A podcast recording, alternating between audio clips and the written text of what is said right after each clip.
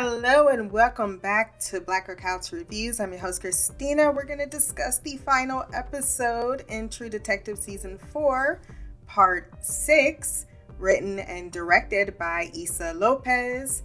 I really like this episode. For all of the emotional gut punches, I'm giving it a 10 out of 10 because there was a lot of character work a lot of themes that continue to to really hit close to home. There should definitely be a sign outside of the town that says Ennis, where gangsters are born. The idea that the she, the vengeful, wrathful goddess of the night, might in fact have always been Evangeline is really fascinating. The supernatural and the and the realism played really well this season, and I know I've pointed it out previously, but it certainly did its most in this episode. And while some parts, particularly in the Tsalal lab, did feel a little transitional to scene to scene, I wasn't really bothered by it because then at the end they gave a little bit more context to what you didn't know. So I I really enjoyed this. Before we jump into the recap and review wherever you're listening to this podcast, wherever good podcasts can be found, go down to the rating section, drop some stars, leave a review. My social media will be there as well. We will have replacing the show not only Halo, but the ones who live, which I've been waiting for all my life.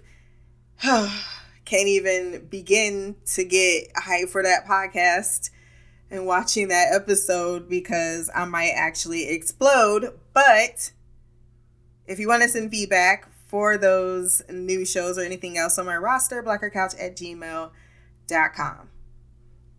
I don't know about you, but there are certain things that terrify me. The absence of sound in space, just that concept alone, really fucks with my mind. And caves. I don't I don't think that's just somewhere naturally. Yes, I know humans used to reside there, but even we knew not to go too deep in the motherfuckers, and you best believe it wouldn't have been an ice cave Get the hell out of here in the middle of a blizzard. This is, yes, a perfect time to cover our tracks, but also a perfect time to die. But alas, that's where our two badass detectives are deciding how she right there where you can just be talking to my is it safe? You ain't went far enough to know if it's safe. both of them did have that look when they looked inside like uh, i don't know if this is the best idea but we're committed. So into the cave they go. Wouldn't let that shit happen to me though. Despite liz's protests and she does protest duff too much. She does not agree with danvers or agree with evangeline that there's something to be heard and she ends up following a crevice which she believes is going to lead to where they need to be except it's a dead end. And i know this entire episode liz had to feel like the parent who really wanted one of those collar leashes because their kid just kept getting their ass in trouble every five seconds. It's like jesus i have to make sure she does not end up dead before the end of the storm but alas, it turns out listening to her voices has led them to jackpot, but it's only when Liz herself falls into the same into the same cave or the cave underneath the cave where she led them at the dead end that they find out where they need to be because I kept thinking like yeah if you just follow the tunnels lord knows where you're gonna go you can how far these tunnels go that that could be even though I thought where the dead end was was where they actually block the hole to the tunnels. The mine did, but that was my supposition. So they both end up down on the ground. Did you break anything? no, just my pride. I still love Jodie Foster's liberal use of the words fuck and motherfucker. Clark spooks the shit out of all of us, and they give chase with their guns drawn, which leads them to a secret underground lab where Clark is nowhere to be found, which is crazy because he can't have vanished vanished out of thin air. But also, what is this lab?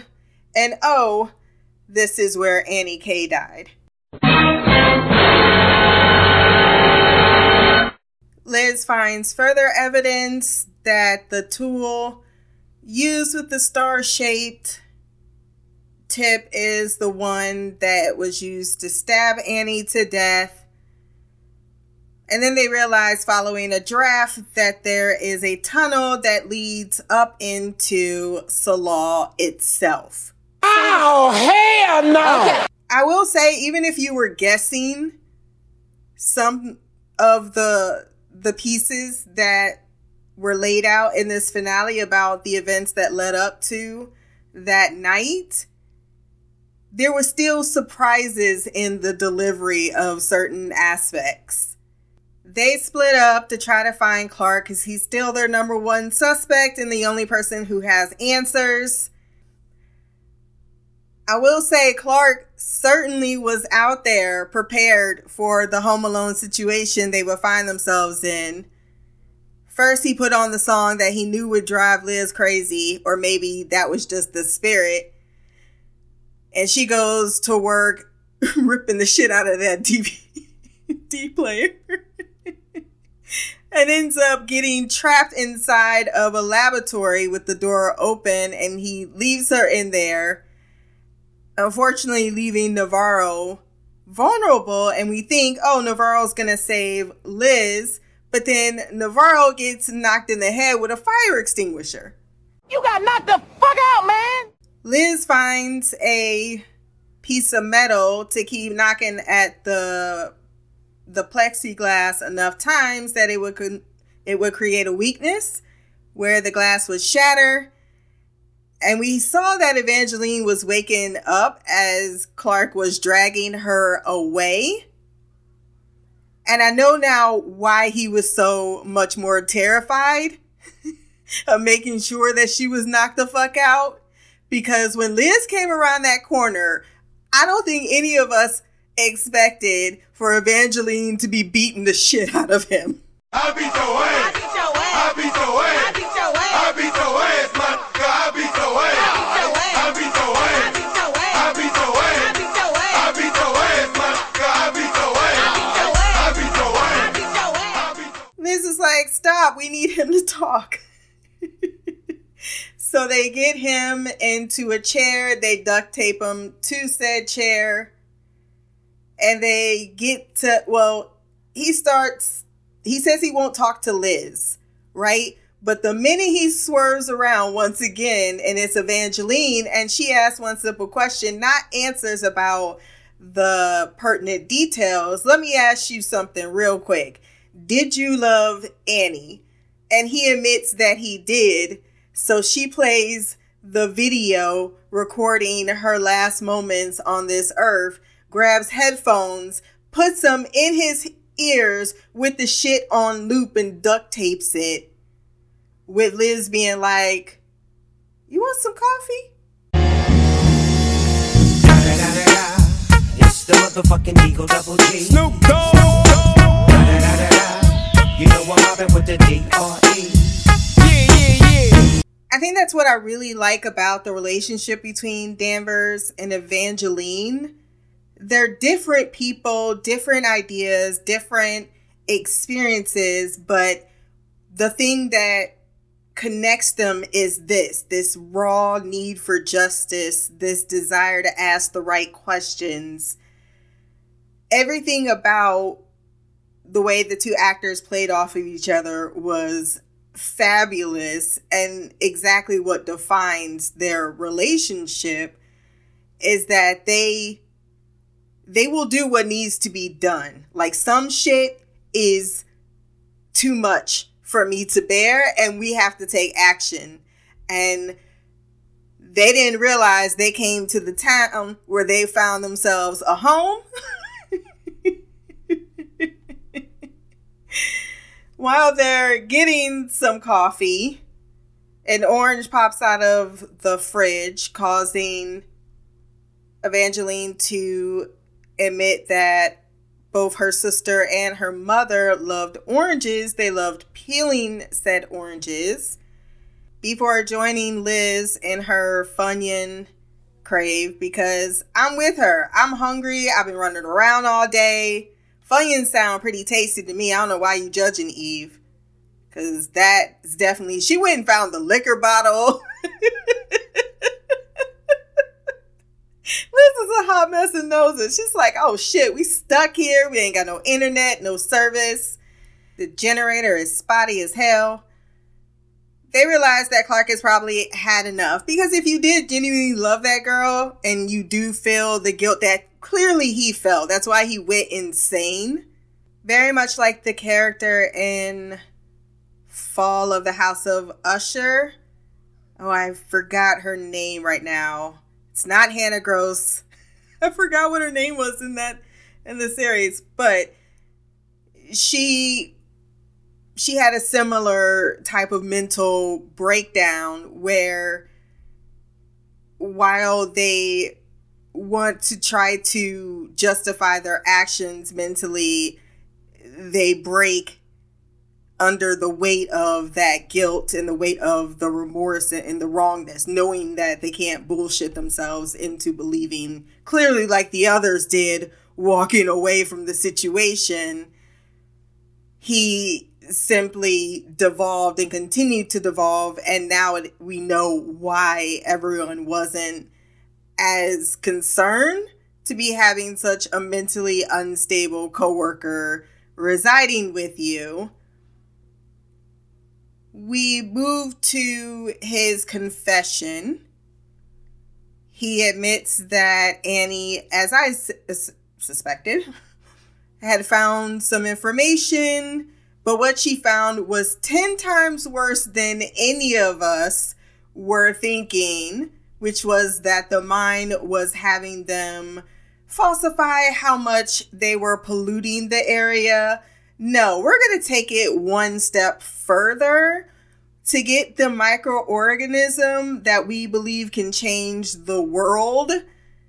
We're going to increase the pollutants in the area to soften the ground to extract the microorganism from the permafrost by poisoning the water and its people, causing irreparable, as they stated at the end, damage to the population and the animals, but it's for the betterment of mankind.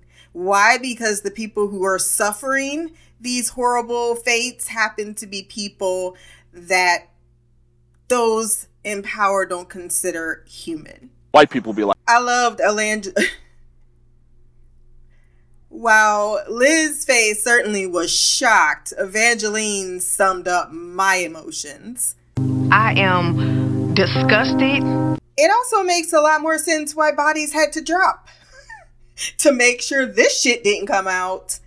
But when they crossed that line, when they killed one of her daughters, as they put it so eloquently, then they were going to have to pay the karmic cost of fucking with this thing called Mother Nature I think that's why she's referred to as she. Annie, looking for more information to connect Tsalal with the mind, ended up stumbling upon the research and then she destroyed it, which makes a lot more sense why six men would react in a rage. Well, it was Lund first who discovered her reacted and started to stab her. He has no personal connection to Annie And clearly, and clearly he's a part of the mindset that doesn't think the indigenous population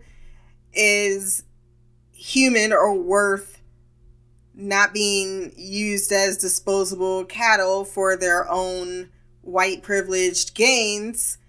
Because you know, if they did invent something like that, it would be A, expensive as fuck, and two, exclusive as fuck. But I digress. Because they were talking about, oh, the fountain of youth, the holy grail. It can cure all of these diseases and thus and thus far. Yeah. Uh huh. Longevity for whom? If this is what you're willing to do and sacrifice, why in the world would you do this to change? The, why, why would the world be changed when clearly you don't even see the benefit of the value of these people whose world is changed irrevocably due to your own actions. So Lund stabs her as I was saying. The others come in, they see, well, he stops Lund, tries to comfort Annie, but of course she's freaked out. You're part of this. Takes a weapon and hits him on top of the head. The others come down. They don't know what's happening but they do know that their work is destroyed and Lund's pointing the finger right at her. He is helpless as he would be in that situation because he's a coward. As Lund continues back the attack, at first they were just trying to calm her down, like grab her, subdue her. But Lund's vengeful nature and the rest of them being just as angry I, I did see one commentary, uh, very, very sparsely, I remember, because I went past this review really quickly. And one of the, the criticisms was, well, why would a whole group of men just join in destroying a woman? Well, one, back to the mindset of how the people, particularly in this lab, felt about the indigenous population if they are polluting the entire area for their own gains at the at the expense of the bodies that are clearly in the cancer that are affecting the people they don't see those people as people. So them going down and seeing their what they care about destroyed by someone they don't care about, yeah, I can definitely see a group of men, testosterone, testosterone, and and and rage, and, not taking the chance to think. Yeah, no, that's more than a logical step to happen. Maybe you don't want to acknowledge it because you're a man, but it's uh it's certainly the case and many need to watch some documentaries is all i gotta say uh, it's not even just men it's a crowd of people this can happen to where other people stand by just like just like clark did because he could have tried harder certainly to stop what was happening but he stood there and in trepidation and fear and and helplessness and all the things that make people stand and have the bypass the by what is it called? Bypasser effect? I think that's the correct terminology when shit happens. So to not acknowledge that is to not acknowledge the human in all of us and you're uncomfortable with that truth and you got to get comfortable with some of these truths about human nature. Then when he goes to when he thinks it's all over, it goes to say, "Oh my love, I'm so sorry." She's still alive and he ends up being the one that murders her or gives her the death blow, right? Cuz she was stabbed 32 times. So it's not as if at all she wasn't going to bleed out in his mind, he may have thought he was giving her a mercy, but it was this cannot come out. Now things will never be the same. There is no other choice for me in this moment. And because he loved her, he couldn't he couldn't live with what he had done. And he knew always that there was and I think he kind of uh fell into what the indigenous population believed in and knew that eventually this shit was going to come back on them. And so you had that moment where he knew when the power was out. And I'll talk about that moment in another because that blew my mind. I'm not sure if I meant to take what it, it was trying to tell me and I haven't read too many interviews or anything other than that. So said I uh, kind of skipped through one review. I think it was heavy spoilers or something like that. Uh, don't quote me. And that was it. So he ran to the hatch and went to hide when the the cavalry showed up, which we didn't find out until later. She after they get the initial confession and then you have once again Eve asking tell me that you loved her and he says I did Liz's eye roll Punk ass bitch motherfucker. Eve pulls her gun out. He starts pleading with her. She's like you're not even gonna stop me? Nope. And she walks down the hallway and even though part of her knows this is not part of the societal code that I signed up for this is what justice looks like in the face of corruption at a level that allowed this to continue to happen and there are definitely political animals involved, like Ted. Yeah, Ted definitely was a piece of shit. That that were allowing this to continue to be covered up for their own gains in said discovery. So yeah, what can you do in the face of that? And we get a flashback to what happened finally at the Wheeler household. And as I was suspecting once again, it wasn't Liz that killed Wheeler, it was Navarro. I like that they chose to start thinking of that moment.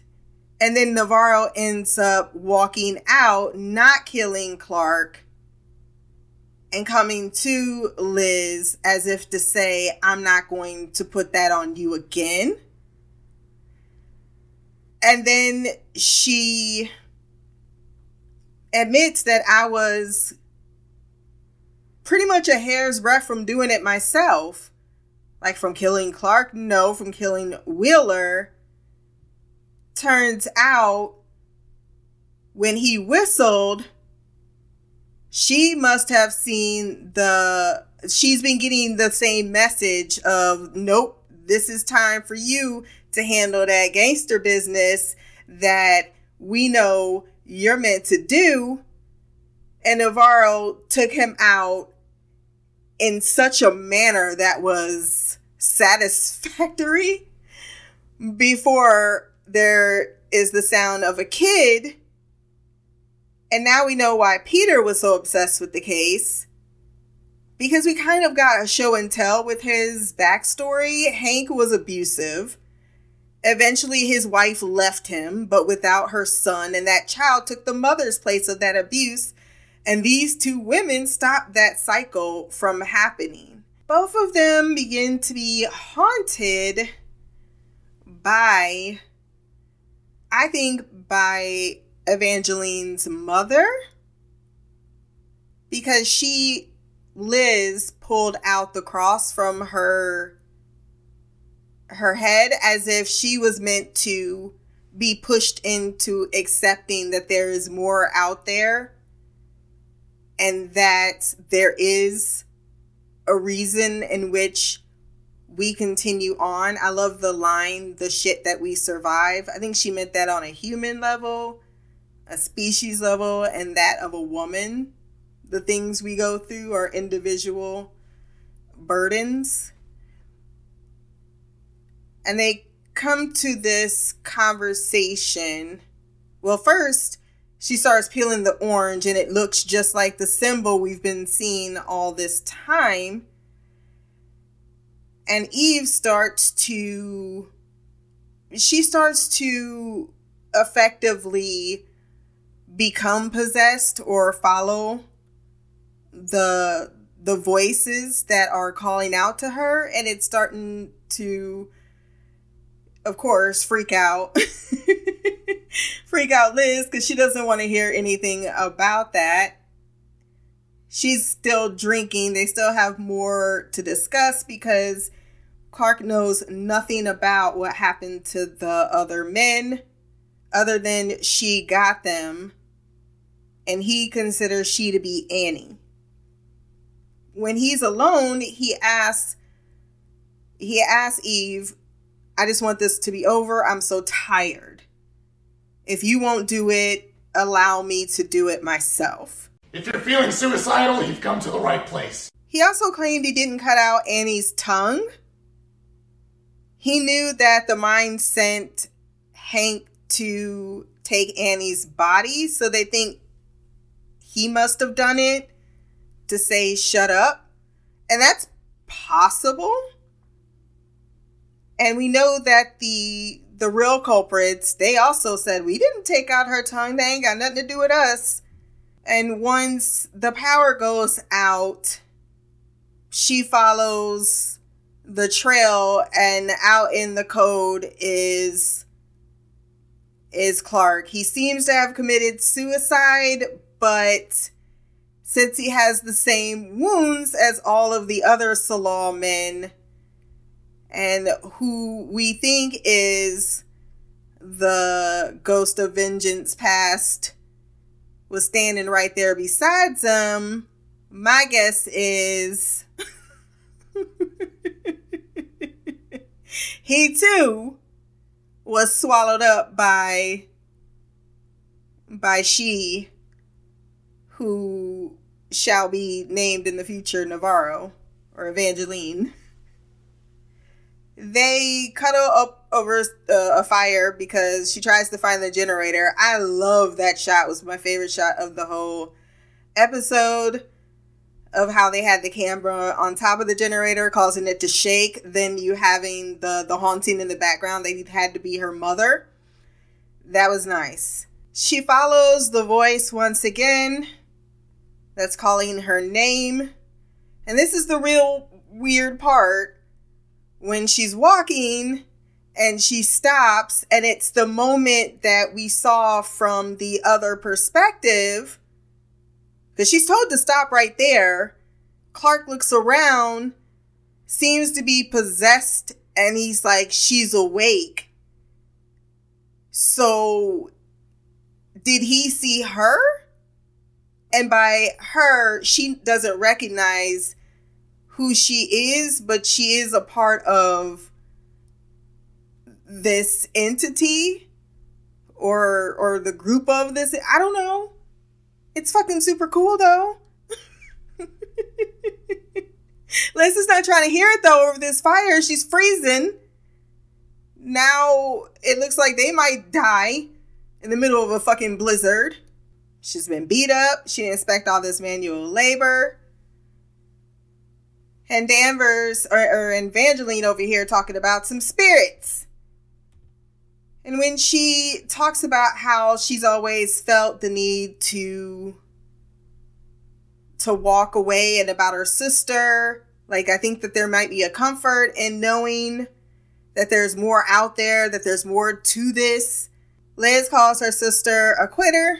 Like I know you loved her and everything, but she quit life. Because as she pointed out, we survive a lot of shit. And I know what it is to lose someone that you love and the idea that my son is out there like don't sell me on that shit but it pisses navarro off to the point where she says He doesn't look like you, but there's something in the eyes. It mentions Holden. I love the dialogue between them when she pushed her. Like, uh uh-uh. uh I will rip you apart. you will not discuss my son because you have no idea what it's like to know or to not know what it was like for him, even in his last moments. If he was scared, if he called for me, all she had was the accident and the memory she had. And that idea, she doesn't want to touch on that idea that there's something, and she's not really talking in a religious sense, more like in a spiritual sense that he'd still be out there somehow and being able to still connect with this type of plane.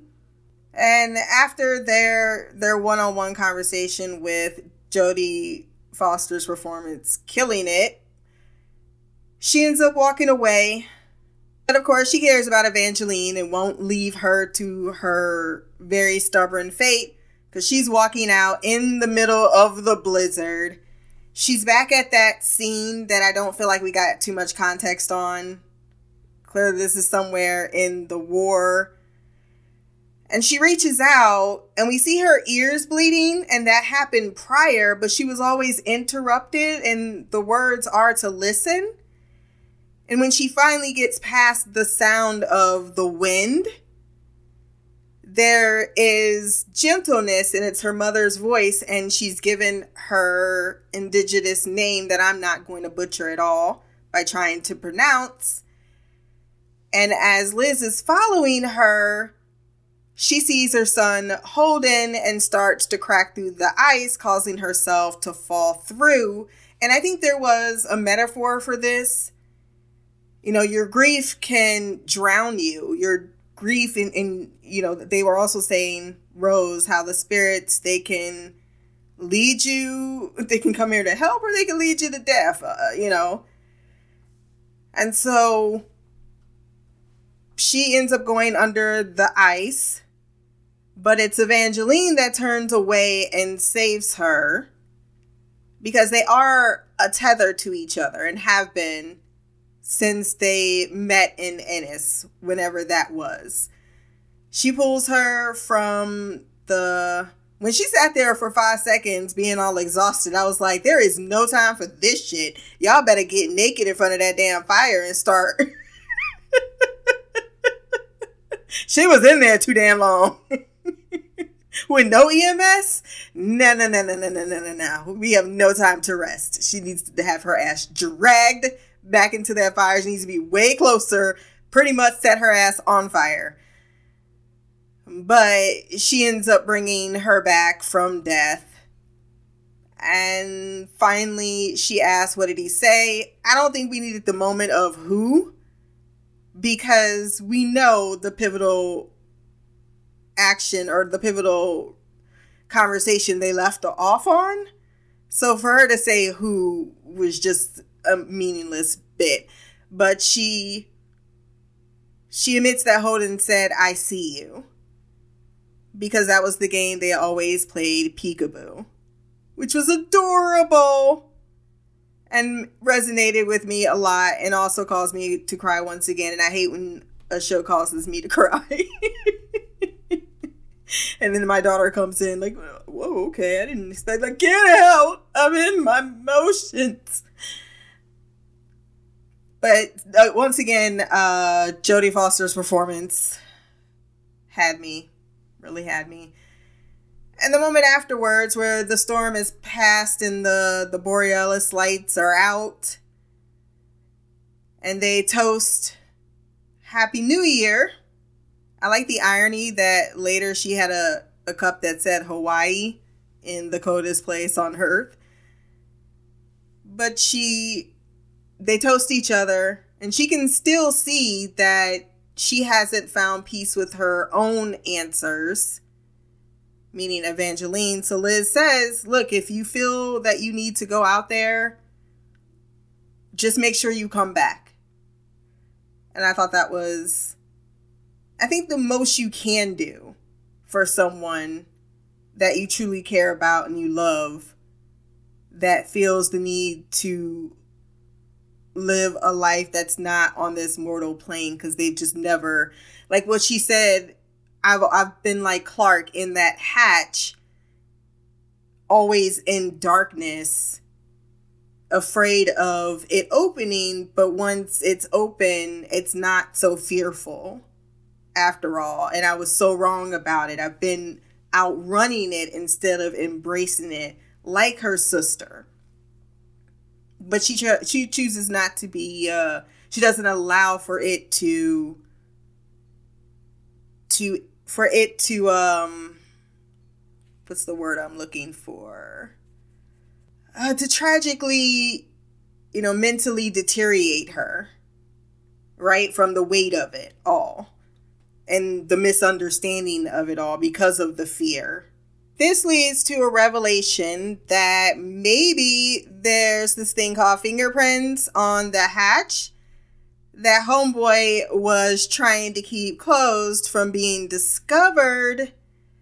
And alas, that leads us to a fingerprint that is very recognizable from the missing two fingers, leading to the two women we met in our first act leads to their door.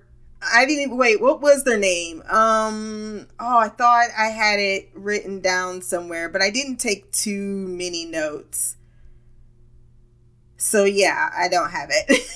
so they go to their home, and I love how proud Evangeline was to be able to introduce herself. And now I get it. Now I get it makes way, way more sense to me why she felt she could not join her population or the indigenous population. She didn't feel like she belonged because she didn't, she could not introduce herself in a manner that they would recognize her. And if she doesn't recognize who she is, oh, that that was good. That was good. And she doesn't know what it means, but it turns out that the the woman whose performance in the very short time we had her I adored. she does know what it means the return of the sun after the long darkness.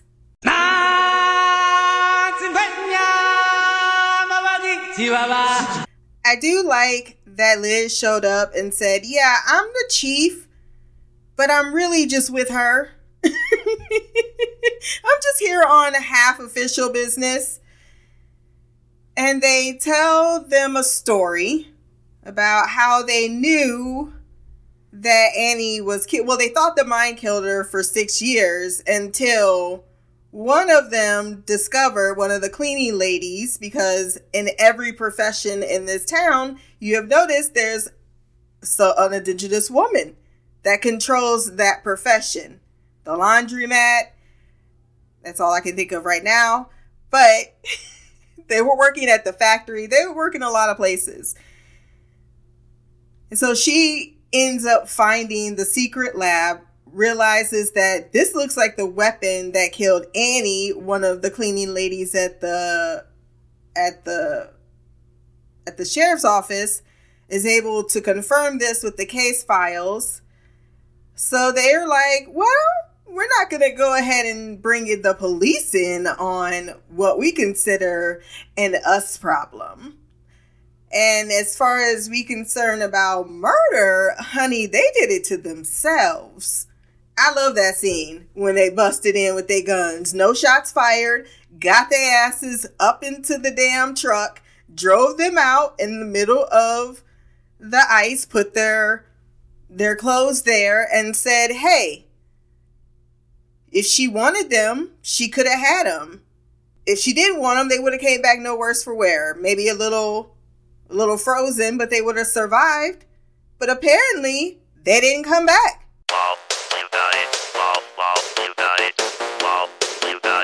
I guess she ate their dreams from the inside out and spit their frozen bones.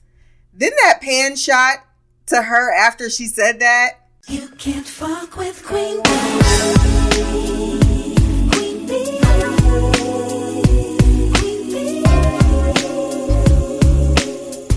I also loved how she was telling the story and women just kept coming out of no fucking where.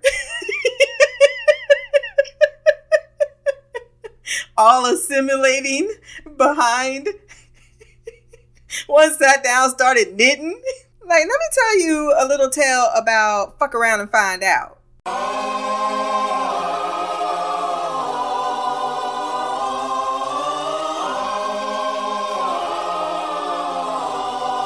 I also love that Liz left it up to Eve to decide what we're going to do with this information. She said, uh, I don't think anything needs to be done. Liz is like, yeah, as an official, I only came by to let you know, since they were your employers, that if any, in case anyone asked, you know, if they saw my car roll up, that they died of natural causes in a slab avalanche. They wanted it fucking closed. It's closed. It's officially closed with the narrative they wanted. I saved Prior for after this point because his arc was it was an appropriate wrapping up of said arc, right? It was about a male escaping an abuser and I really like the fact that they used it from a father son perspective with him cleaning up the mess, then Kayla showing up, or not Kayla, Leah showing up to spend time with Liz as she asked on New Year's, hoping that they can finally move past the bullshit.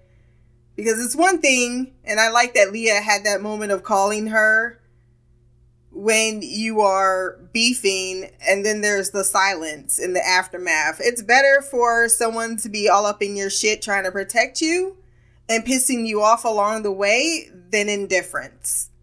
You best believe that. And everyone who's never had that will tell you.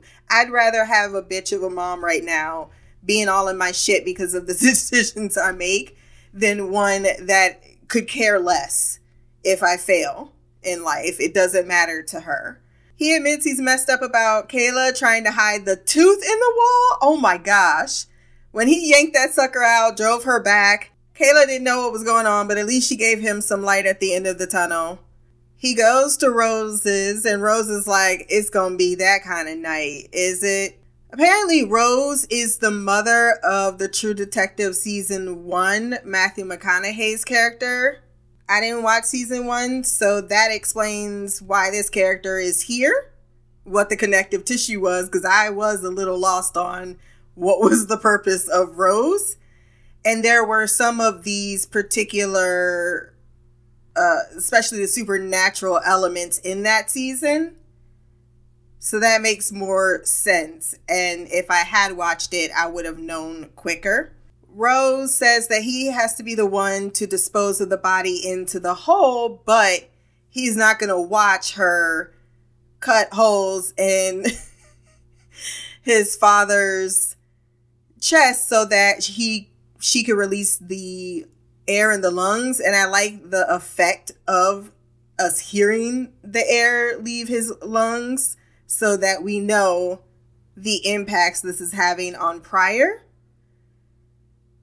and after it's done, she says, Well, you may have thought this was the easier part, but now the hardest begins because you have forever. You have to live with this. And while that is somber in itself, it goes back to the shit we have to live with, the shit we we do live with and continue. I mean, trauma is a part of the human experience. And most of us are sometimes worse for wear or better due to it. But it never ever doesn't leave its mark, leave its stain. So that's where we left him, other than afterwards, he was still around working with Liz and that he was out looking for they've given him an alibi for where he he wasn't at during the storm Liz is given an interrogation about the events afterwards during the night of that particular night. They point out that yes, I picked up Otis, but if you look at CCT, CCTV camera footage, you'll see that Hank was following me and he must have approached him after I talked to him. And we know that the bullet that was in Otis matches Hank. I'm still working with his sons. Crazy. He must have had an accident. We'll find him, or we won't. We're not looking further into it. They ask about Evangeline, who has disappeared. We see that she, Liz, goes to her place. Everything is there except everything in her bedroom. She has left the the stuffed animal that Liz had thrown that day. I knew she picked it up for her. As well as evidence because she had actually had a conversation with with Clark who did want to meet his fate, atone for what he actually did and and comes clean about his part in the actions, cleaning himself up, you know, from all the duct tape and how shitty look he looked. So that she gets her evidence, the evidence that they need to take the mind down. Because that was the whole thing about Clark. It's like, oh, he died when he was the only person that could could take down the mind that knew everything and you gave her up to the spirit for ven- gave him up to the spirit for vengeance or allowed him to to confront the spirit in vengeance well for the vengeance oh, jesus christina stop saying that word I'm, i feel like i'm on a record stuck on repeat but unfortunately, she's gone. We see that she just walks out in the distance. Poor Havoc, he gets his toothbrush back finally. But the heartbreak there. I knew that was coming though. I had a feeling it was going to come because it's not a sad ending for her. It's the appropriate ending for the life that she's led up into this point. And with Liz saying people come to Ennis for to hide away to to keep away from uh, to find what they whatever she said it more eloquently but i didn't write down any of these notes but the point of it is people have been seeing her around town and it turns out she is a spirit because they had that transitional shot where it looked like Liz was in the mortal world and she was there in her her realm. Her and Leah are good terms once again, and it almost looked like they looked at each other because she's like, "I'm gonna do what I kept been doing, which is pretty much putting justice where justice needs to be done if shit happens up in this." but I, I I do I really do like the way it ended, even if it made me sad for the character of Navarro because I really liked her character. But she they both were haunted by different things and they both came out of that haunting with a new profound acceptance of the decisions in their life. One to continue to live uh, to live and one to stop trying to live when there's something else. And of course it's just the right time for the dog because the dog just got to show up to bark. And now i know what he's barking at. There's a cat down there. And when they put the dog in that room it just sits there and barks at the cat However, I have said all I need to say in regards to the season I thought it was fantastic. I think that it definitely rejuvenated a series that's been out for three years that no one has been talking about. And that definitely explains why the previous showrunner, Nic Pizzolatto, Pizzolatto, yes. I love the words from uh, Paul MacInnes from The Guardian. He describes Nic Pizzolatto throwing a tantrum over his own show. because he was tweeting negative comments that people were saying. I'm like, it then then turns around like I'm the victim. Why is people coming for me? I don't understand. It's like. Sh- They shit, it was be no shit. They start no shit, it was be no shit. They start no shit, it was be no shit. They start no shit, it was be no shit. On top of that, this series has been renewed for a season five with Issa once again coming back as the showrunner. So as far as responses go, All I do is win, win, win, no matter what. Of course we do have feedback. I'm really curious to what Mimi has to say. I haven't listened as I never do before you jump in. So here we go.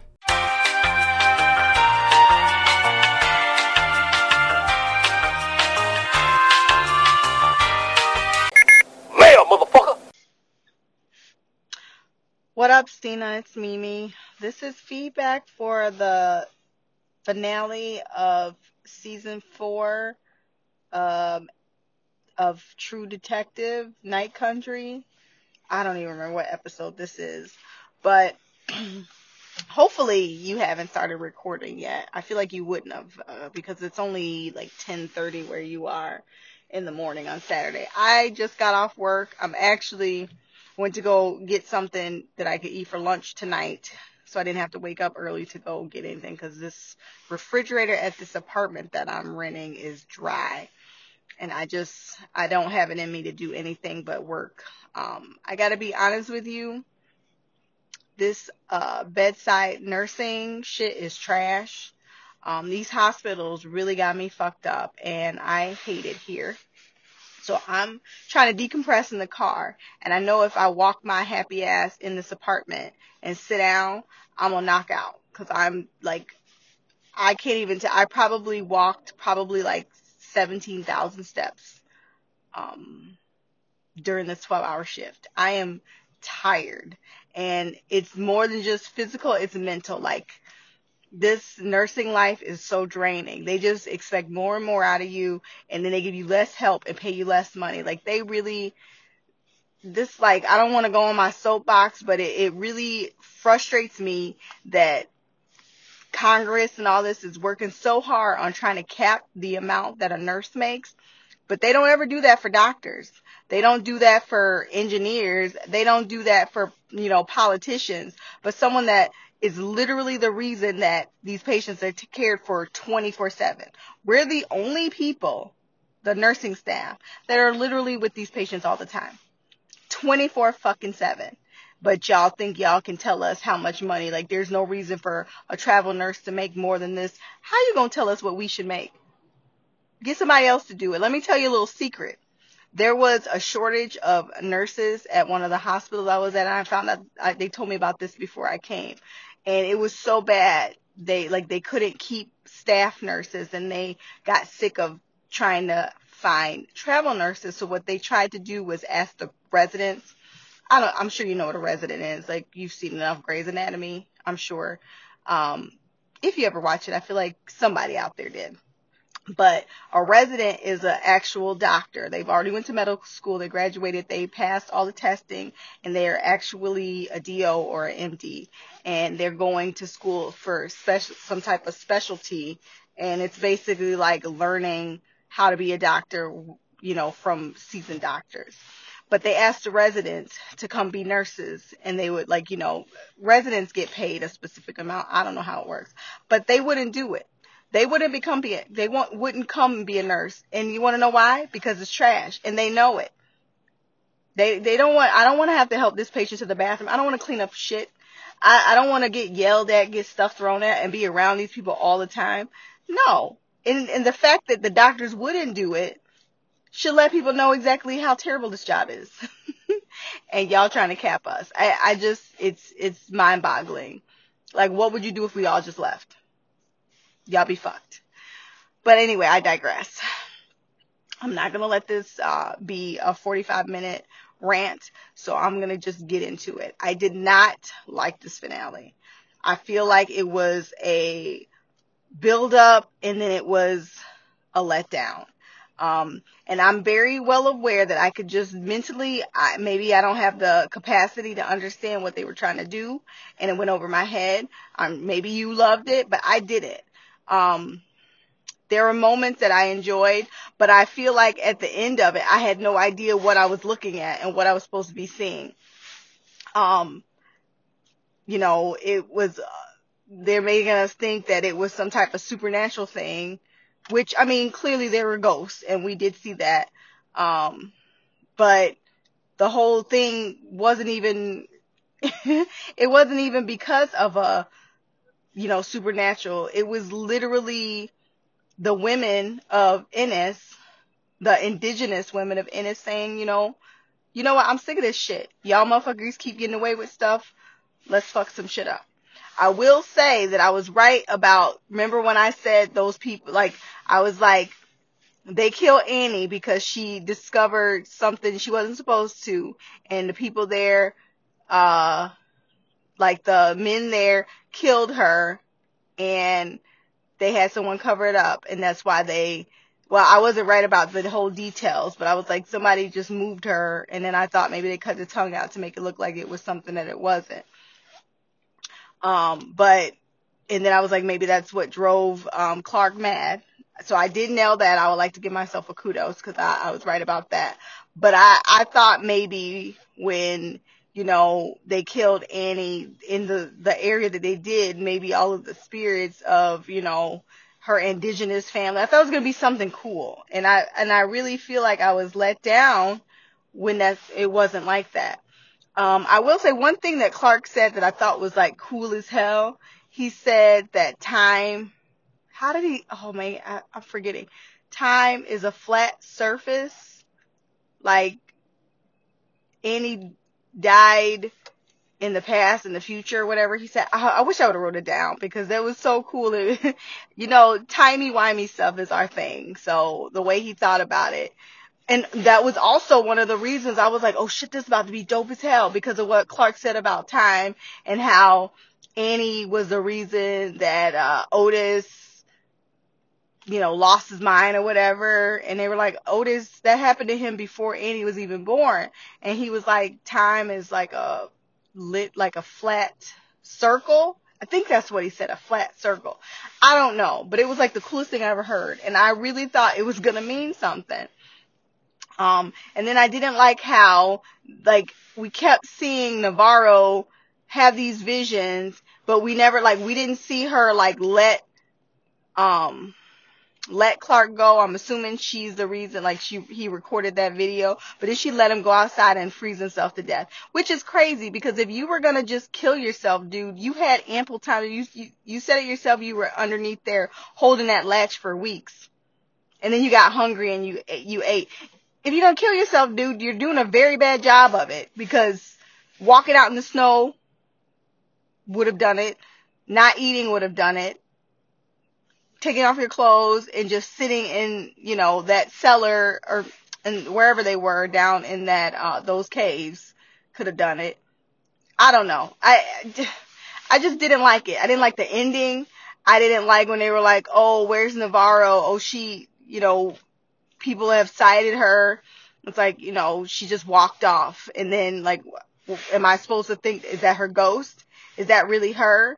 Did, did Liz and Leah move somewhere else? I, I don't know. Everything about it was so, it was so irritating because I did not understand what it was supposed to do. We got the whole Holden thing and then Liz saw him underneath the water, but it could have easily been she's freezing and she's hallucinating. We heard from the beginning that hypothermia causes hallucinations and delirium. So she was freezing her ass off. She looked really terrible, her and Navarro. For Navarro to be such a beautiful brown skinned woman, she was pale as fuck. So we know they were cold, and they were cold for a long time.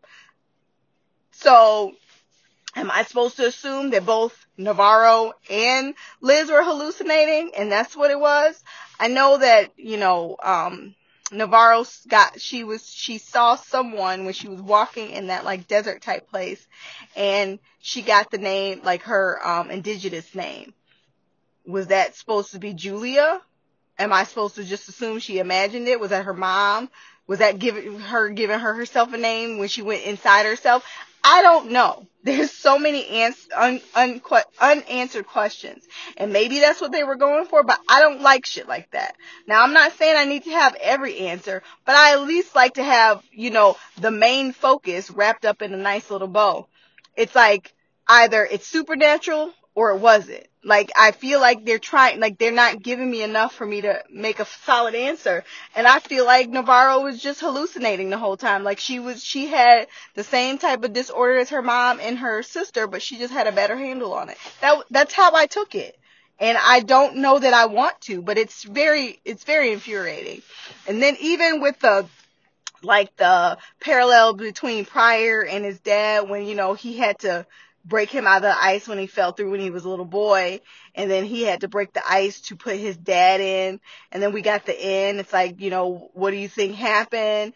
And it's like, well, you know, based off the footage that we saw, this is the theory. And then they had Prior coming all, walking all the way up to, to the table, looking all moody and fucking emo. It's like, this is clearly not the same kid we were introduced to like his mood completely changed. It's like he looks guilty as fuck. Are you guys pretending like they're not all cops? Like, I'm just thinking about the kid we met during, and he was definitely a kid when we first met him in episode one with his little notepad, being all happy that there's a, there's a super duper mystery that he gets to learn from because clearly shit other than domestic violence and stillborns are the only thing that Ennis ever ever gives. Um, he was pretty excited about that. And then like to the one we saw at the end, he just looked like a different person. And I'm assuming that was the beginning of his villain origin story. And then Kayla really gonna have a reason to not like his ass now because he about to show you, bitch, I can be mean. I can be terrible. I can be a fucking shitty ass husband. Speaking of which, she made me mad as hell. First of all, I, like, I've never been in a situation where Darren and I got into a fight so bad that I, I felt like, like, motherfucker, you need to leave. But I also feel like, how I'm to kick a man out of a house that he paid for too? I would never, I would, I, I would be like, Darren, I, I'm going in the, the living room because I can't be around you right now, or I'm gonna go for I'm gonna go for a drive. I'm gonna go for a walk. I've had to leave the house because Derek, my child, was getting me hot, and I was gonna beat him up, and I was like, I can't do that. He is still a minor, and that's my child. Let me not punch him in his neck. So I had to like, I need to dip. And then that that day, I was like, I need he would he Kate tried to come in my room and talk to me and I was like, I need you to give me some space. I don't want to be around you right now. I'm gonna stay in my room and you need to be somewhere else. I get that. But to kick a man out of the house because you mad, like and I just and for the life of me, I can't understand why she was so upset with him. If it is true that okay, you got pregnant and you don't want to keep it, I I cannot stand when people make that. My little sister is what she's I feel like she's gotten better about blaming people for her problems. But I remember when she got pregnant the first time, she always told us she didn't want to have kids. It's not something she was interested in, but she got pregnant with my nephew, the first one.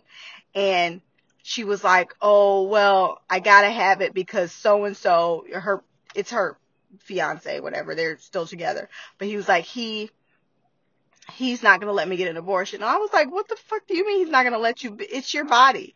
And she had the baby and of course it was good, but then she got pregnant again and now she has two kids that are like barely two years apart. And she went through a, uh, like a lot of depression after this, her second son was born for the same thing, blaming it on, you know, her baby daddy. It's like, at some point you gotta get to the realization that it's your fucking fault if he strapped you down for nine months, locked you to the bed and made you, I don't know, cook this child, okay. I'll take, I'll, I'll allow you to blame, to take the blame or give the blame to him.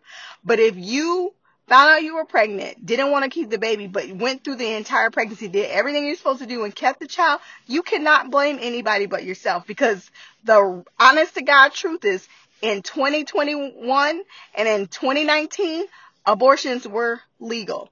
You could have them. And even in Illinois now, we don't have any kind of issues with abortion laws. I mean, it's, there's still some hospitals that don't want to do it, but that's, that's based off religion and not actual law. And it's, that's how I feel about Kayla. If you're so mad about, you know, having a baby with a man that, you know, you never really wanted to have a baby with, but you thought, you know, you thought you were getting one person and now he's another. That's not his fault. It sounds like he's always wanted to be a cop. And I, and I, for the life of me, can't see anything that he did wrong. Do you know how many times I've had to work on a holiday? Do you know how many times I had to miss out on something that Derek had to do because I had to work? That, bitch, that's how life works, okay? Some jobs are all the time. Literally a 24 hour service. There's always someone working. So even though you're not working on that holiday, someone is working. I will admit that there were times when, um, Danvers was being an asshole. And I do think that she, it's one of those misery loves company. Bitch, I'm miserable. No one wants to be around me. I'm alone. So I don't give a shit if I'm pulling you away from your family. Clearly, she has no reason to, to, to empathize with, you know, want to be with the family because she, her family fucking is either gone and her, her stepdaughter fucking can't stand her. I mean, granted, her stepdaughter is a moody teenager, but still. Um, I, I just don't understand why she got mad. And one of the things Darren and I were having a debate because one of the things that I feel like Darren was missing, like, cause we were, we were going, we it was a very strongly worded debate going back and forth where we had to pause the episode and we were talking for quite some time where I'm trying to explain to him that, you know, the way that it works is when you're young, you can't comprehend how um, how work and personal life works. You know what I'm saying? Like when you're younger, you can't comprehend it. You can be like, okay, my shift ends at this time and I'm, and whatever isn't done, I'll do it tomorrow. I'll come in at my regular time and I'll get it done. Um, the like, no, you need to do it. No, I don't. My, my, my time ends. That is a development I feel like you learn as you get older. When like younger Lamia had a job, I was 25 and 20 to 26. It was before I was even pregnant with Derek, where it was at a collection agency. And I was, it's a job I absolutely couldn't stand, but I was really, really good at it. And I can't tell you why. I, maybe because the way I talk to people or the way that I, you know, utilize reason. I'm not sure. But I used to always like we had goals that you had to hit and if you did over, you got like a bonus. Like and I was I would do so well that each time they would do the bonus, like it was a monthly bonus after 2 3 months of me getting like 22, 25, 20 six hundred dollars, they would like change the the way you do it because they I feel like they weren't expecting people so like weren't expecting people to hit it, so they weren't expecting to have to pay me out. But I mean I was really good at it. And and then it got to a thing where they were like, okay, so it's like one like the top earner will get this much. It was like brackets. And then if your entire team hit the goal, then you got an additional. And now, of course, like I said, I was really good at it. So every time I would be at the top. And there was one, one time, one month when one, there was a, a new management. He, he was like a lower person and got promoted. And he pulled me aside and was like, Lamia, I need you to help so and so because she keeps missing her goal. She's, you know, for the last six months, she hasn't been in it. So I was like, okay. So he wanted me to filter calls for her, like, do everything, but let her run the payment so it looked like she did it. And I was like, okay, so, but I'm to still get that money. He was like, no, it'll come to her. But if she, if she hits her goal, you know, she get to keep her job and then we'll all get extra money. I was like, so you want me to do her job so that we could all get money, even though I would be getting money like I've been doing. And I was so mad about it. I was like, so you want me to do her job, but she keeps the money and I only get the extra like it would be a difference between like the tier.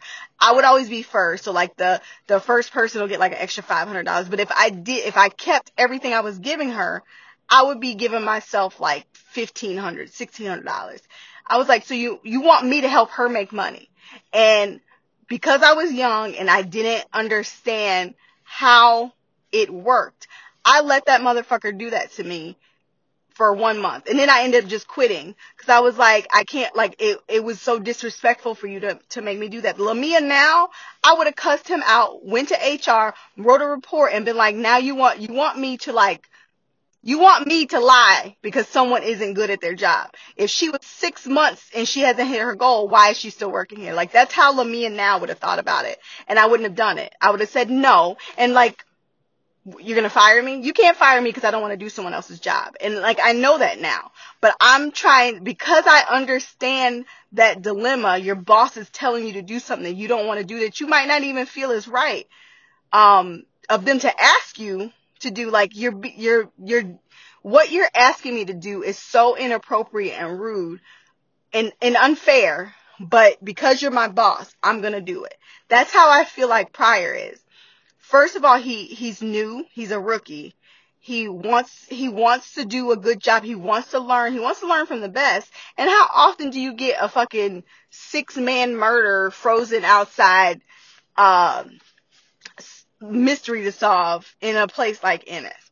So he probably is like, when is the next time something like this to happen? So of course he wants to do well. And I feel like Kayla was being an asshole for getting mad at him for picking his job over coming home to tuck his son in. Uh, seriously, you th- you think Holden or not Holden, whatever that little boy's name is, he has some little white boy name. You think he's gonna remember that? Like that one time when I was four, Dad said he was gonna tuck me in and he didn't.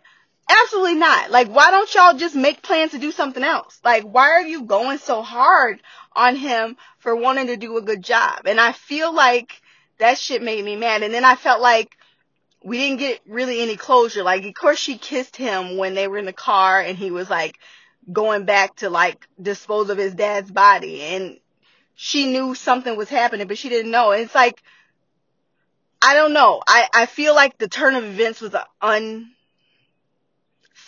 I don't know if the right word. I just feel like her like kissing. It was just so, it just didn't match the scenario. Like, shouldn't you be more mad that you got you're like you're assuming that Danvers is making him do something he doesn't want to do, but now you're okay with it. Like I the whole this whole like final episode got on my nerve. And it's just so many like I feel like so many things that never close loop. And maybe after you go through it, maybe it'll help me understand when you talk about it. But as of right now, I I can't. I don't have any other things to say. Um Kayla's character was unnecessary. Leah was so annoying. Like, first of all, she looked like she was 25. And she had a stupid ass girlfriend who was 97 pounds. Like, y'all couldn't have found a more appropriately sized little white girl. Why, why, why are they so mismatched is my first question. Second of all, like, she was being annoying. Like, if you hit a police officer with a bottle, I don't care if you are a teenager, you should assume that that cop is going to beat your ass. Clearly, your indigenous POC isn't the same as a black person because we would know if I'm going to throw this bottle, he about to fuck me up. I don't care how old you are, especially you looking like a grown ass woman. But you're still a person of color and you're indigenous and it's a protest and you threw a bottle. What did you expect, girl? I she got on my nerve too. And I guess, you know, maybe they needed her to show how Liz was. She still gets on my nerve. I don't like Liz. I did think it was funny though when Liz was yelling at um Navarro about Holden talking about some I'll beat I'll I will I will murder you. I was like, girl, Navarro would beat your ass. I kinda wanted to see it fight, but I knew it wasn't gonna happen. Um anyway, let me stop talking because I feel like I've been talking for a long time. It's almost 10 o'clock here and I'm tired and you don't want to hear me ramble on for any 50 minutes. so I'm going to end it here. Until next time, love, peace, hair grease, and black girl magic. Queen of the couch, Mimi out. Thank you, Queen Mimi, with your thoughts on the episode. I will say that this is one of those shows that certainly you either can be a fan of or not because it does leave a lot up to the interpretation of the audience member. So the idea that you walked away from it not fully uh, or waiting for the show to solidify one thing or another, I can see that not being satisfying if you're not a fan of that type of storytelling, which you pretty much admitted. Um, so your emotions definitely make sense. In my opinion, I thought they settled very firmly on the supernatural with some human influence.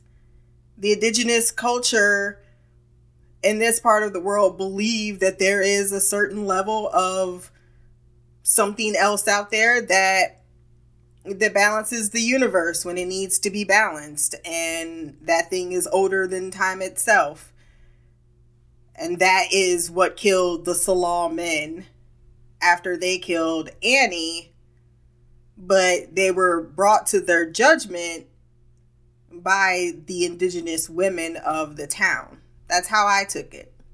That was a story.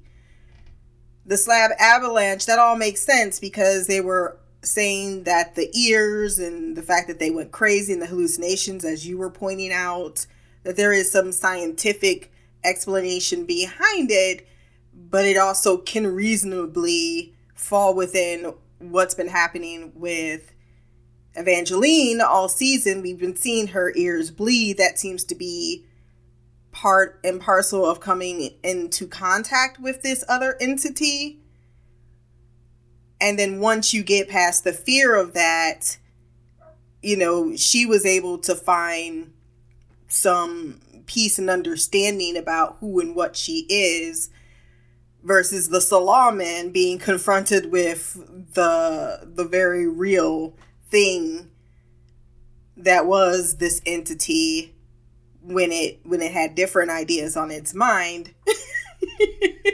Yeah they they effectively were a product of their own their own actions you know they they were confronted with the reality of whatever this other thing is and and their deaths led to that uh i did get the time thing because that's also a reference to the first season, Time is a Flat Circle. It's also a reference to Friedrich Nietzsche's concept of eternal recurrence. I need to read his books. I've read I've gone through some of the documentaries, but I think me reading it myself will be much better.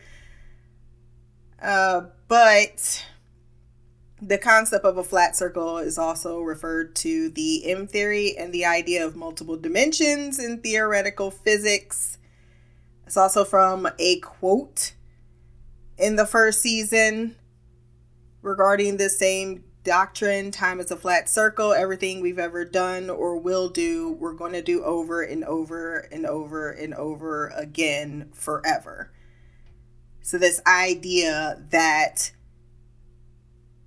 that we ourselves are just part and parcel of this continuous uh this life that exists in this loop of time that yeah it's very fascinating stuff i don't want to go too deep into it because i'm also simultaneously about to cook some tacos and I'm getting really hungry.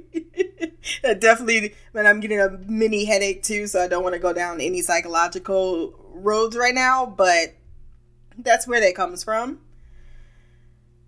Uh, the idea that their nurses' pay is crazy. I'm glad that you brought that to my attention because that's some straight up bullshit. Considering the job that like you said, entails and the exhaustion that and the physical, emotional toll that it takes. All jobs don't require that. But you want to cap that? That doesn't make any sense. Oh, this fucking dog. As far as I get what you're saying in regards to your experience, but from what my viewing saw in regards to Prior, he was nothing but an accommodating, uh, disciple of Liz Danvers. I don't think at any moment he felt he was intimidated enough not to say what was on his mind because she kind of always made sure and even when he didn't she didn't want to talk about things he would push. He knew where to push and how to push her.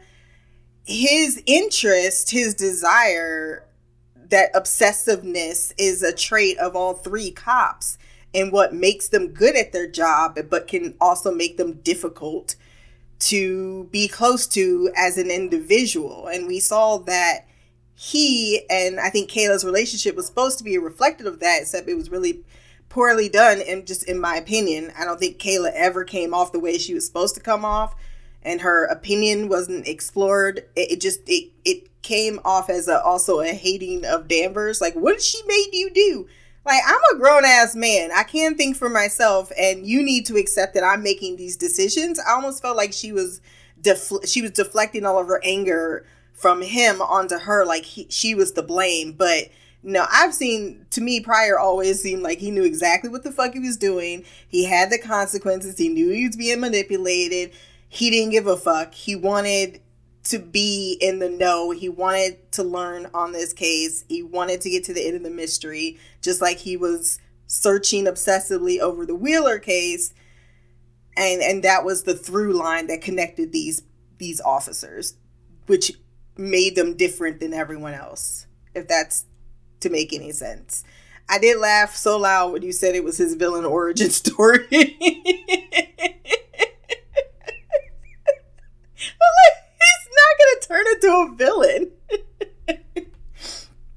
he certainly changed, and I think they could probably co- come back with an older version if we want to expand this universe of prior. And he talked about, you know, that time I killed my daddy. Uh, but but in the end, we saw him with his son in bed with him. So whatever's happening with his wife or whatever the fuck Kayla's going on, it is young love too, and you know they're still fucking hormonal and don't even have their own cells figured out.